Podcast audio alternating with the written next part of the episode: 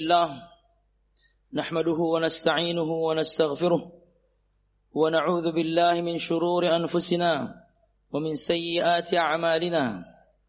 من يهده الله فلا مضل له ومن يضلل فلا هادي له. أشهد أن لا إله إلا الله وحده لا شريك له وأشهد أن محمدا عبده ورسوله.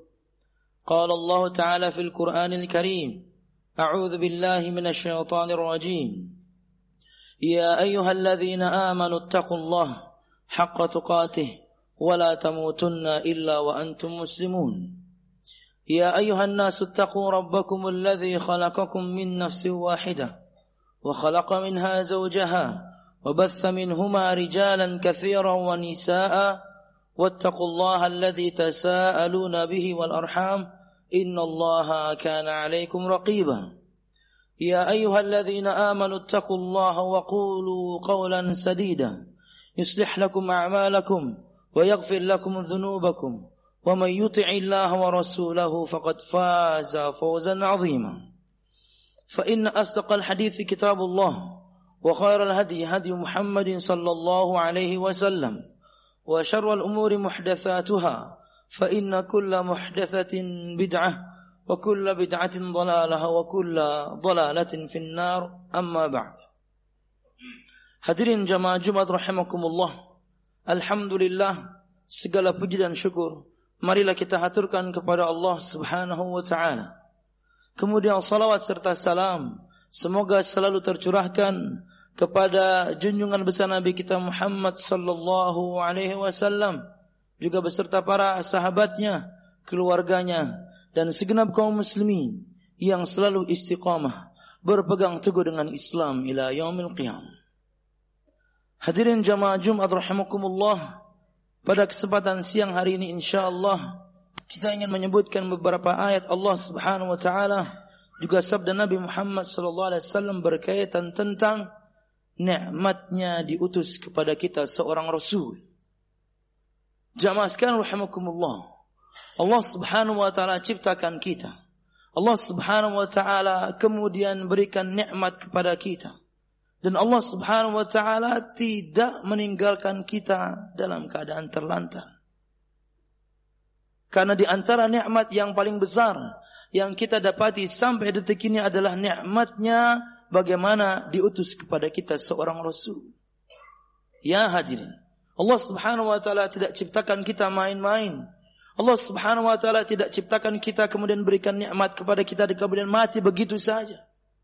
Dan Allah Subhanahu wa taala tidak biarkan kita terlantar tanpa kemudian diutus kepada kita seorang rasul, diturunkan kepada seorang rasul ini kitab. Di dalam kitab ini ada perintah-perintah, di dalam kitab ini ada larangan-larangan, di dalam kitab ini ada janji-janji dan juga ancaman dan di dalam kitab ini diterangkan bagaimana semua ini akan kita pertanggungjawabkan.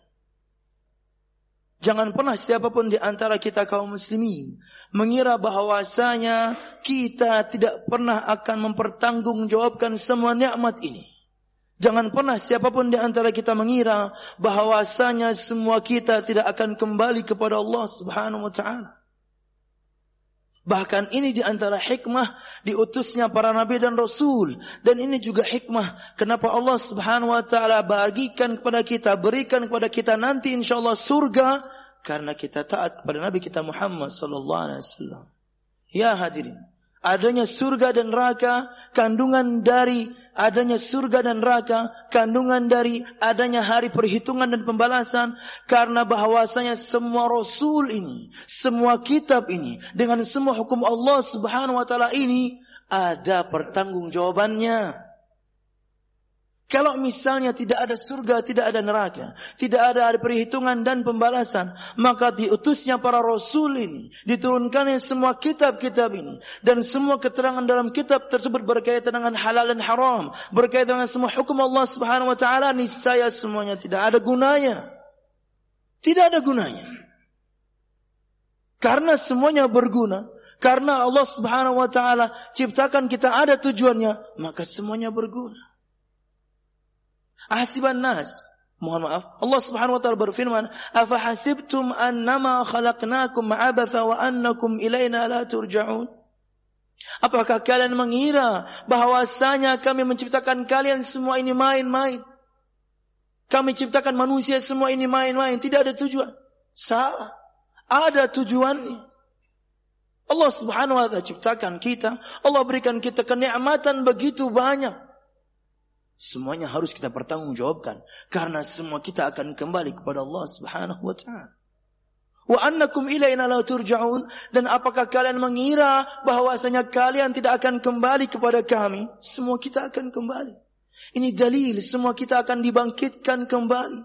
Dan ketika semua kita dibangkitkan Allah Subhanahu wa taala, kita harus mempertanggungjawabkan semua nikmat yang sudah Allah Subhanahu wa taala berikan. Di antaranya telah diutusnya kepada kita seorang nabi dan rasul.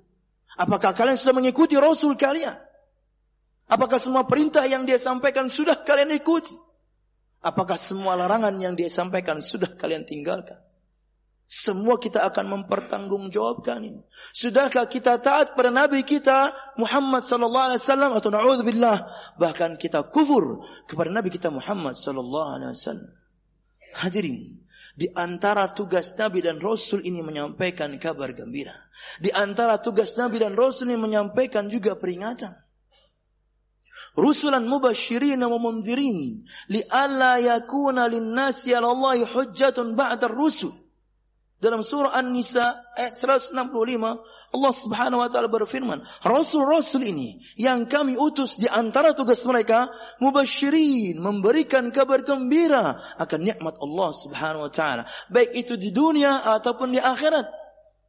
Wa mundzirin dan tugas mereka juga memberikan peringatan akan ngerinya azab Allah di dunia dan di akhirat. Supaya apa? Supaya manusia tidak punya hujjah tidak punya argumen, tidak punya dalil, tidak bisa membantah Allah Subhanahu wa taala nanti di hari kiamat. Ya Allah, kami belum sampai kepada kami seorang rasul. Tidak bisa kita beralasan seperti itu. Apalagi kita hidup di yakni apalagi kita adalah masyarakat perkotaan. Sudah sampai kepada kita firman Allah, sudah sampai kepada kita sabda Nabi Muhammad sallallahu alaihi wasallam. Ingat, semua akan Allah pertanyakan. Dan ingat, semua kita tidak pernah akan bisa beradu argumen dengan Allah Subhanahu wa taala. Ya Allah, saya belum tahu. Ya Allah, yang itu belum ada yang ngasih tahu. Ya Allah, yang ini saya kok nggak pernah tahu. Subhanallah.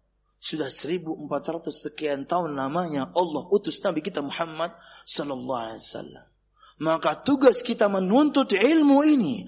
Tugas kita kemudian belajar ilmu ini. Kenapa? Karena ini nikmat yang paling besar.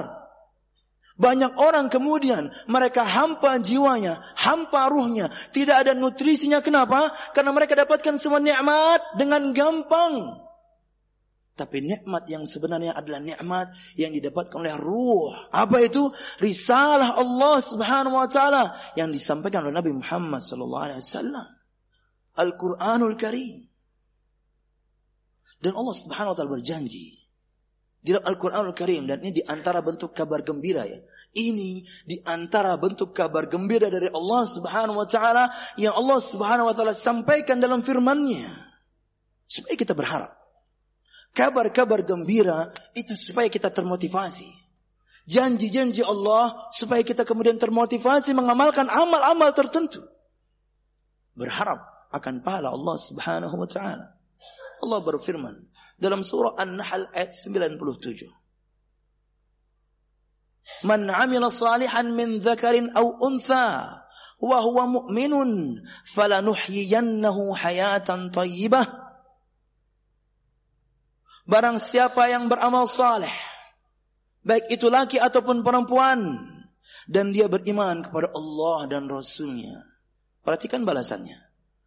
Perhatikan janji Allah Subhanahu wa taala. Falanuhyiyannahu hayatan thayyibah. Sungguh betul-betul kami akan berikan kepada dia kehidupan yang thayyib. Kehidupan yang baik, kehidupan yang layak. Anda ingin hidup layak di muka bumi ini? Anda ingin hidup baik di muka bumi ini? Taati Allah subhanahu wa ta'ala. Taati Rasulullah SAW dengan melakukan amal saleh. Ibnu Abbas radhiyallahu anhu menyebutkan dan perkataan beliau ini disebutkan oleh Imam Ibnu Katsir dalam tafsirnya. yang namanya hayatan tayyibah, yang namanya kehidupan yang tayyib, yang baik, yang layak, kata beliau, ar-rizqul halalat tayyib. Allah akan berikan kepada kalian rizki yang halal, lagi tayyib.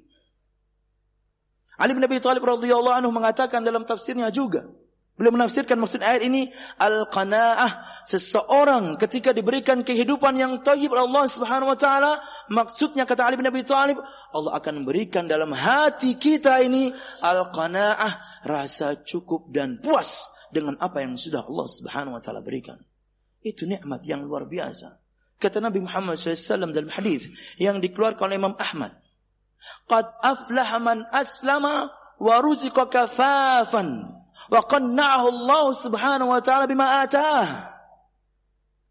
Telah berjaya, bahagia, sukses. Siapa? Orang yang berserah diri kepada Allah Subhanahu wa taala. Kita kaum muslimin. Tidak cukup sampai di situ. Sukses, jaya, bahagia orang yang Allah Subhanahu wa taala berikan dia rizki yang cukup dan Allah buat hatinya puas dengan rizki tersebut subhanallah. Rasa qanaah di dalam hati ini itu nikmat yang luar biasa.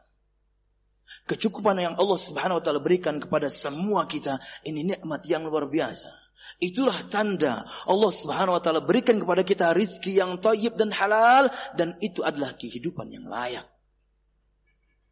Ingin kehidupan yang layak di muka bumi ini, taati Allah, taati Rasulullah sallallahu alaihi wasallam. Karena sangat tidak mungkin kemudian seorang menghadap, mengharapkan rezeki kepada Allah, tapi perintahnya kemudian kita langgar, eh, perintahnya kita tinggalkan dan larangannya kita langgar. Sangat tidak masuk akal. Kita mengharapkan rezeki kepada Allah, tapi perintahnya kemudian kita tinggalkan, kita abaikan dan larangannya malah kita tabrak-tabrak. Sebaliknya, Lakukan hal yang sebaliknya. Taati Allah subhanahu wa ta'ala. Taati Rasulullah SAW. Niscaya kita mendapatkan kehidupan yang taib. Apa itu? Rizki yang cukup dan kita merasa puas dengan rizki yang ada. Yang namanya kekayaan adanya di hati. Jamaah sekalian Ini janji Allah subhanahu wa ta'ala janji Allah Subhanahu wa taala kepada kita kaum muslimin supaya kita termotivasi untuk melakukan amal saleh di muka bumi ini. Kenapa? Karena Allah janjikan pahala yang luar biasa di dunia. Tidak cukup. Di akhirat pun Allah akan janjikan pahala yang luar biasa.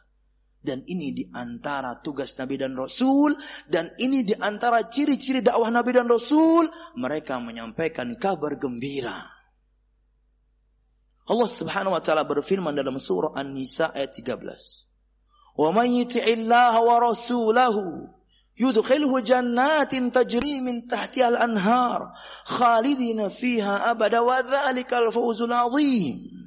Dan barang siapa yang mentaati Allah dan Rasulnya. Perhatikan, Allah subhanahu wa ta'ala menyebutkan, barang siapa yang mentaati Allah dan Rasulnya menggunakan fi'il mudhari, kata kerja mudhari yang bermakna istimrar, berkesinambungan. Barang siapa yang mentaati Allah dan Rasulnya terus menerus, setiap hari, setiap saat, setiap waktu. Perhatikan pahalanya dari Allah Subhanahu wa taala. Perhatikan janji dari Allah Subhanahu wa taala untuk orang-orang yang mentaati Allah dan Rasulnya.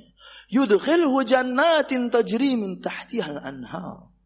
Allah akan masukkan dia ke surga Allah yang mengalir di bawahnya sungai-sungai. Khalidina fiha abada. Kekal dia di dalamnya. Karena kematian sudah mati. Orang yang masuk surga kekal dengan kenikmatannya. Orang yang masuk neraka kekal dengan kemudian azabnya. Kenapa? Karena kematian sudah Allah matikan. Disebutkan dalam Sahih Bukhari. Bahwasanya Nabi Muhammad SAW bersabda. Akan didatangkan nanti oleh Allah Subhanahu wa taala di hadapan penghuni surga dan neraka kabsh kambing kabsh, domba. Padahal itu adalah sebuah kematian atau kematian yang selama ini kita kenal abstrak. Tidak bisa kita jamah. Kematian Allah rubah menjadi sosok seekor domba. Kata Allah Subhanahu wa taala. Ata'rifuna hadza? Hai penghuni surga, kenalkah kalian dengan ini? Hai penghuni neraka, kenalkah kalian dengan ini? Semua mereka menjawab, "Ya ya Allah, kami tahu bahwasanya ini adalah kematian yang Allah rubah menjadi sosok seekor domba dan itu mudah bagi Allah Subhanahu wa taala merubah sesuatu yang abstrak menjadi salib itu mudah bagi Allah Subhanahu wa taala Kemudian kata Nabi Muhammad SAW, Allah sembelih domba ini di hadapan semua mereka. Allah sembelih kematian. Kematiannya sudah mati. Kemudian Allah berfirman, khuludun fala maut, khuludun fala maut. Hai penghuni surga, kekekalan kalian di sana tidak ada kematian. Hai penghuni neraka, kekekalan dan tidak ada kematian. Kekal dengan nikmat, kekal dengan azab karena kematiannya sudah mati. Dijanji dari Allah Subhanahu wa taala. Dan ini tugas para rasul, mereka sudah sampaikan. Yang mau kehidupan layak di dunia, taati Allah dan Rasulnya yang kemudian akan menghasilkan pahala yang berikutnya dimasukkan ke surga Allah yang nikmatnya tidak bisa kita ceritakan. Kata Nabi Muhammad SAW, "Ma ainun ra'at, wa la sami'at, wa khatara ala qalbi bashar." Kata Allah Subhanahu wa taala sebuah qudsi, "Aku siapkan nikmat dan pahala untuk hambaku surga Allah Subhanahu wa taala." Yang tidak pernah dilihat oleh mata, tidak pernah didengar oleh telinga, tidak pernah terbertik di hati seorang manusia sekalipun. Karena nikmatnya terlalu tinggi. Disebut dalam saya muslim. Surga Allah subhanahu wa ta'ala gambarkan kepada seorang ini sudah penuh. Semua kenikmatannya sudah ada yang ambil. Kata Nabi Muhammad SAW. Kemudian orang ini komplain kepada Allah subhanahu Ya Allah, mana nikmat buat saya? Semua sudah ada yang mengambilnya. Kemudian kata Nabi Muhammad SAW, Allah hadirkan kepada orang ini satu istana dan satu teritori biasa yang dimiliki oleh seorang raja. Luas. Ini pahala untuk kamu. Kamu mau apa lagi? Saya ingin yang itu ya Allah. Silahkan. Walakadzalik kamu dapat. Kamu mau apa lagi? Saya ingin itu ya Allah. Silahkan. Walakadzalik kamu dapat. Mau apa lagi? Dan dia sebutkan semua nikmat dan Allah kabulkan semuanya. Di ujung sabdanya Nabi Muhammad SAW menyebutkan, ini adalah pahala untuk orang yang masuk surga paling bawah. Anda bisa bayangkan kemudian masuk surga berdampingan dengan Nabi Muhammad SAW. Luar biasa. Aku qawli hadha wa astaghfirullah li wa lakum wa lisa'il mu'minin fastaghfiru innahu wal ghafurur rahim.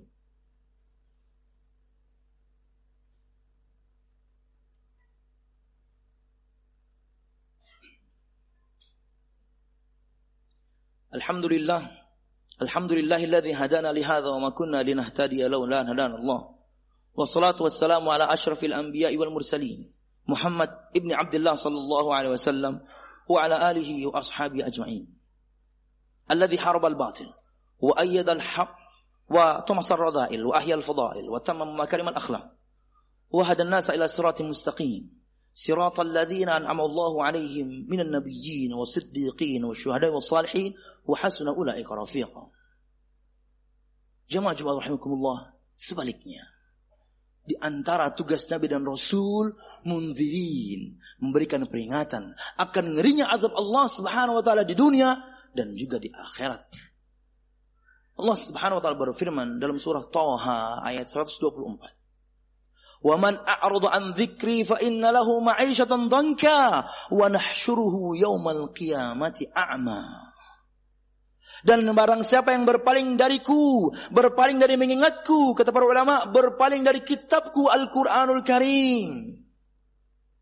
Gak mau baca Quran.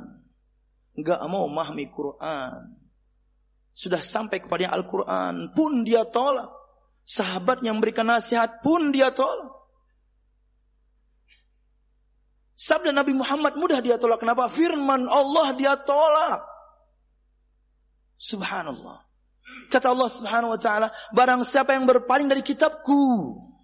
Al-Quranul Karim. Dengan semua perintah yang ada di dalamnya. Dengan semua larangan yang ada di dalamnya. Dia tidak peduli. Perhatikan kata Nabi kata Allah Subhanahu wa taala, "Fa inna lahu ma'isyatan dhanka." Ini ancaman.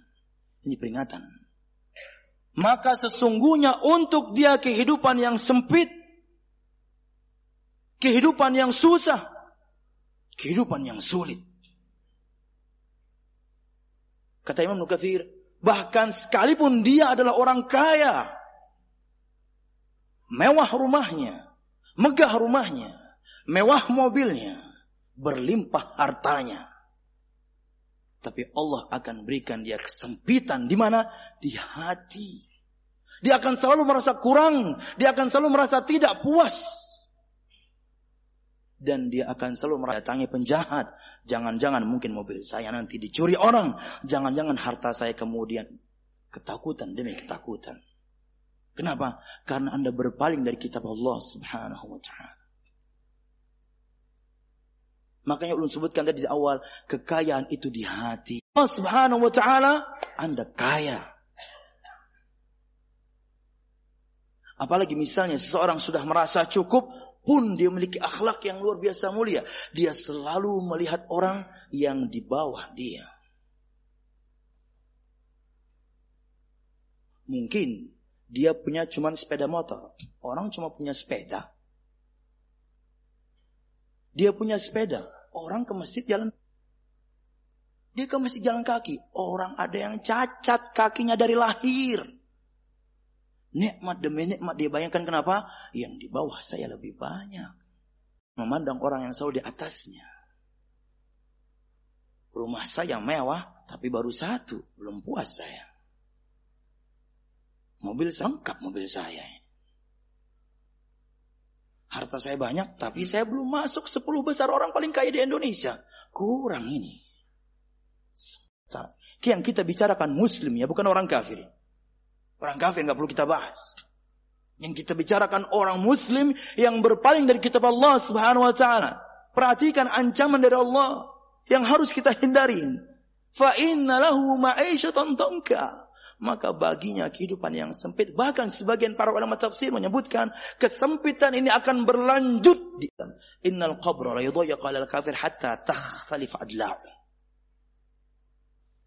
Sesungguhnya kuburan akan dipersempit, akan menyempit untuk orang-orang yang kafir sampai akan membuat tulang belulangnya berselisihan. Hancur. Allah sempitkan sampai alam barzakh. Yang berpaling dari Al-Quran perhatikan bagaimana ancaman Allah Subhanahu wa taala di hari kiamat. Ini balancingnya. Inilah dakwah Nabi dan Rasul. Di awal kita sebutkan janji supaya pian semuanya berharap. Sekarang kita sebutkan ancaman supaya semua pian takut. Dan ini akan seimbang.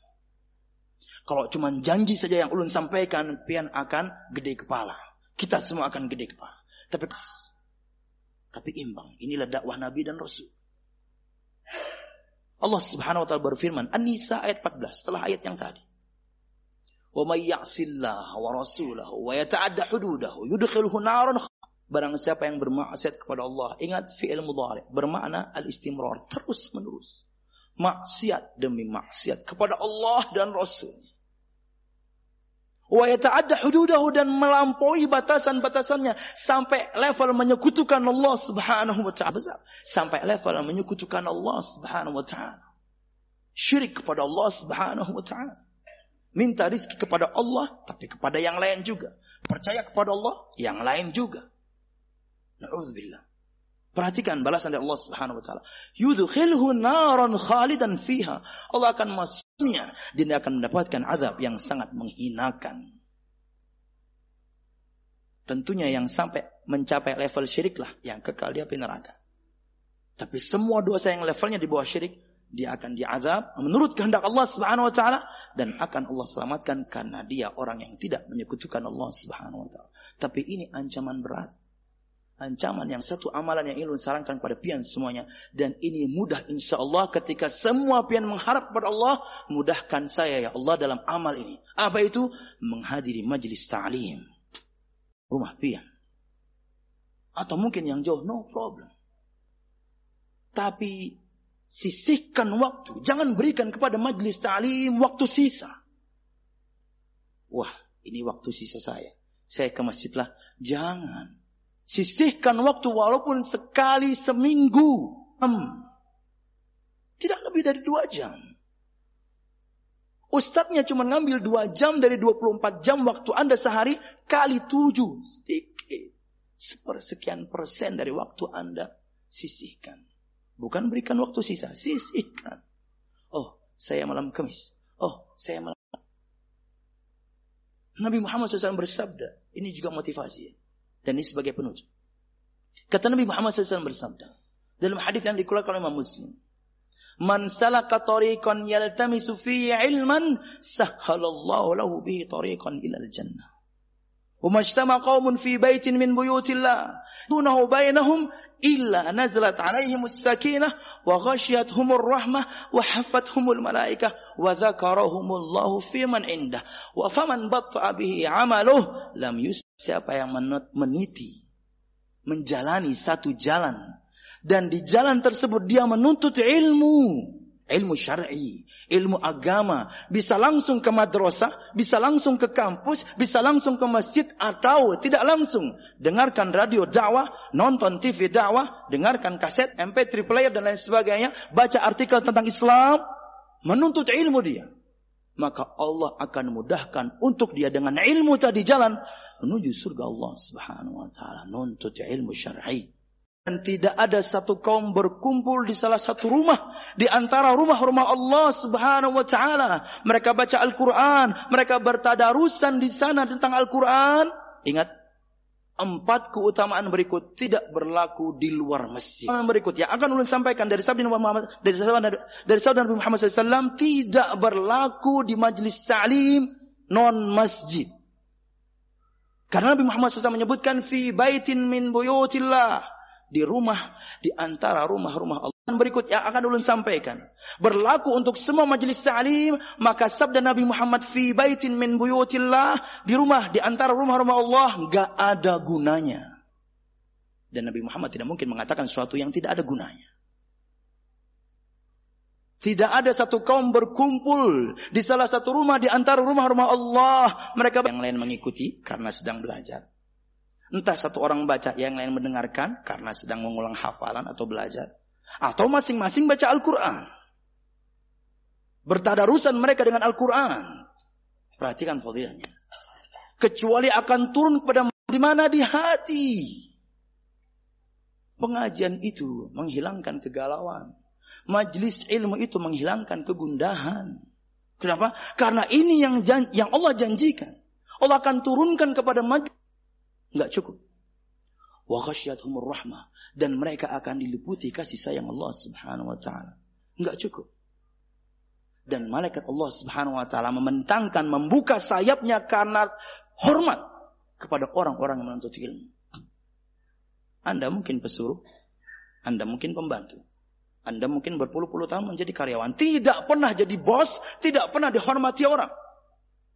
Dan kemudian dipuji orang, dihormati orang. Anda nggak punya video kemudian dihormati orang, dipuji orang, enggak. Tidak terkenal semua kita, tidak populer kita, tapi subhanallah. Orang yang menghadiri majelis ilmu yang subhanahu wa ta'ala. Malaikat Allah ketika mengepakkan sayapnya di majelis ilmu karena hormat kepada semua pihak yang sekarang sedang menuntut ilmu.